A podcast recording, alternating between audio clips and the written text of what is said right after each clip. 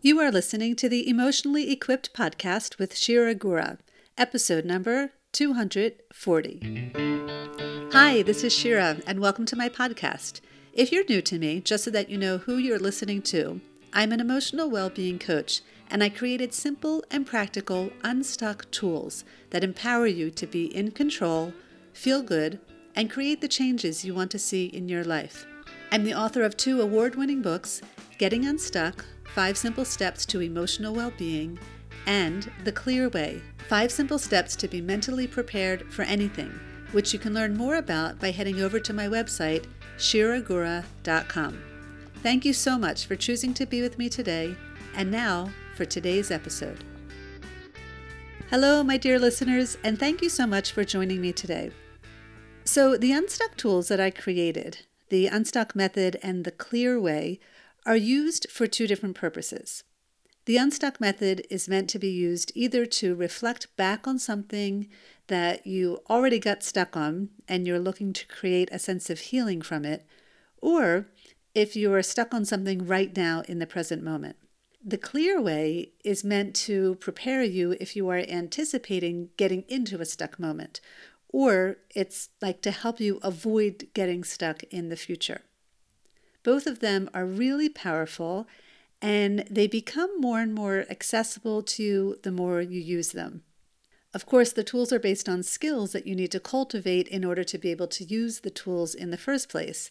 And it's those tools and more that I teach in my course, Emotionally Equipped for Life, which I will be opening the doors to again in January 2022, which I'm so excited about. Make sure that you are subscribed to my newsletter by going over to my website, shiragura.com, to make sure that you know when the doors to the course open next, because I would love to have you join us. Okay, but for now, I would like to share with you a quick story that happened this morning, and this is what happened. So, my two younger kids were away at a youth group sleepover for two days, so our house was quite quiet. My oldest is in the Army, and my 16 year old was home, but he didn't have school, so he pretty much just slept in or he was in his room or whatever. Anyway, so around six o'clock this morning, I was still laying in bed before I was, you know, planning to get up and go for my morning walk. My husband asked me if I wanted to go to the beach. And I quickly responded no, because that was just like my gut reaction because I was in the middle of meditating and whatever. And then he responded, Really? because of course he didn't know that I was meditating. And it made me think twice. And then I was like, Sure, why not? The kids aren't here. It's a chance to go to the beach. It's gorgeous winter weather, the perfect time for a nice walk on the beach. Your husband's asking you to go. Why not? And so I responded, You know what? Yeah, I'd love to go. And he responded, Great. So I got up and I started to get myself ready, and my husband went downstairs to have his morning coffee. And I knew it would take like another 20 minutes at least before he would be ready. So I started to do some yoga in the family room. And then after my husband finished his coffee, he went back upstairs to get himself ready. And it was during my yoga that I had a thought. I thought to myself, maybe I'll invite a friend. And I had that thought because typically when my husband and I go to the beach, he goes for a run and then he goes for a swim and I walk. And then I come back to our meeting point and either I meditate or I do some yoga or I do some breathing exercises or something like that. Meaning, my husband and I usually don't hang out together when we go to the beach. We hang out, you know, on the way to the beach and we hang out on the way back from the beach. But when we're at the beach, we usually do our own thing.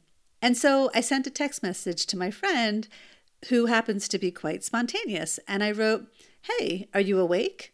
Boaz and I are going to the beach. Do you want to join us? We can walk while he does his thing. Now, I wouldn't have written to my friend if I knew that Boaz didn't like this person, but I know he likes this person. And I wouldn't have written to her if I believed that Boaz really meant for this to be like a date, you know, and to like hang out with me, which I didn't believe. So I wrote the text, and seconds later she responded, Hey, yeah, I'd love to join. When are you leaving? How long are you going to be there? And it was in that moment that I was like, shit, did I just do the wrong thing? did Boaz like invite me on a date and I just invited our friend to join us? Like, shit, like, how do I get myself into these things? And then I thought, wait a minute, but maybe he'd be okay with it. Or maybe he'd think this is super weird.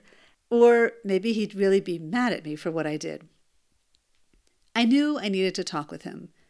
But first, I had to get clear because I didn't want to get stuck. So, as I walked upstairs, I took a few deep breaths to prepare myself for this conversation. I told myself that I knew Boaz would be disappointed in what I did, but then I lightened that to thinking, you know what, maybe he wouldn't care.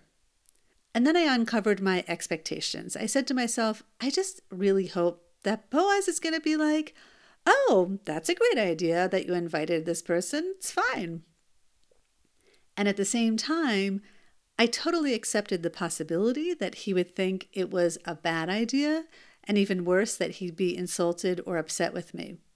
But I took responsibility and I committed to being understanding of Boaz's side, whatever he would say. And also, I committed to being apologetic to my friend if I should need to explain to her that I had to cancel the invitation. And then I was ready. So I reached the bedroom door and I asked Boaz if it would be okay if I invited this friend. I told him that I thought it would be nice to walk with her while he did his thing. His first response kind of surprised me. He said, But I'm not planning on running. I'm actually planning on walking. I thought that we would walk together. Shit, I didn't know that. But I stayed silent to see if he was going to say anything else, and he did. He said, But it's fine with me, whatever you want. And I responded, Really? Are you sure? And he was like, Yeah, sure, I don't care. And that was it. I went into this conversation nervous, but confident, and I came out pleasantly surprised and even happy. And so the three of us went, and we had an amazing time. The three of us walked together for about 20 minutes, and then Boaz went for his swim while my friend and I continued walking. And then we met up at the end and we hung out and talked for a little bit, and it was just wonderful. The ride home was lovely, and our friend was super grateful for the invitation. And that was it. Now, I realize that this may seem like a super boring story, but my friends, this is what this work is all about the little moments, one moment at a time, waking up to them, being conscious within them, choosing mindfully instead of reacting automatically or getting defensive or living in fear or being afraid to be authentic or to be self expressed. It's all possible. And the transformations sometimes don't look huge. They look like this seemingly small event that happened in my bedroom this morning. And yet it was huge because the old me would have either avoided the conversation entirely or would have gone in totally apologetic that I was wrong and that I'm sorry and can we just go with what I did and I'll do better next time? But the emotionally equipped me has a place to land her mind. So instead of the mind kind of flying around all on its own, not knowing what to do, it has a place to land on powerful tools so I can be grounded and deliberate in my ways. And the more I do this, the less I give my power away to other people or to other things outside of me, and the more authority I have over my emotions. And it's an amazing way to live. So, as many of us are heading into the holiday season, I would like to challenge you with noticing where in your life may you be struggling with either having difficult conversations with people or even being with people at family or work events and where would you like to practice going in mentally prepared so that you can not only avoid getting stuck, but you can really go in being the person you want to be? This is a practice, my friends. It's not a one time deal, but it's kind of like working a muscle. The more you do it, the stronger you get and the easier it really becomes. The effort that you put in over time becomes effortless, and there's nothing more freeing than that. Okay, so we are now at the beginning of December, and I am really looking forward to meeting those of you who are in the circle because in the first week of each month, each of the members of the circle will set their intentions for the month of what their focus is and what they need to do to prepare themselves for success for that month. And of course, I get to share with the members what my focus is for that month and what my plans are. And then we hold each other accountable as the month unfolds and as the stuck spots arise, which they always do. And we are there for one another every step along the way. It's going to be an awesome month, and I am super excited to get it started. The Circle, by the way, is my membership program, which is invite only to those who have graduated from my course, Emotionally Equipped for Life. And again, if you're interested to learn more about the course, be sure you are either subscribed to my newsletter or you subscribe to the waiting list on my website, shiragura.com. Okay, my dear friends, thank you so much for choosing to be with me today. Wishing you a wonderful rest of your week. And always remember, it only takes a moment to stop your emotions from hijacking your life. I'll see you next week. Thank you for joining me for this episode of the podcast. If you liked what you heard today, please share it with a friend or family member who may not know much about podcasting. If they need help, please show them how to subscribe to the show and how they can leave a review. And if you aren't yet subscribed to my newsletter, make sure you do sign up by visiting my website, shiragura.com.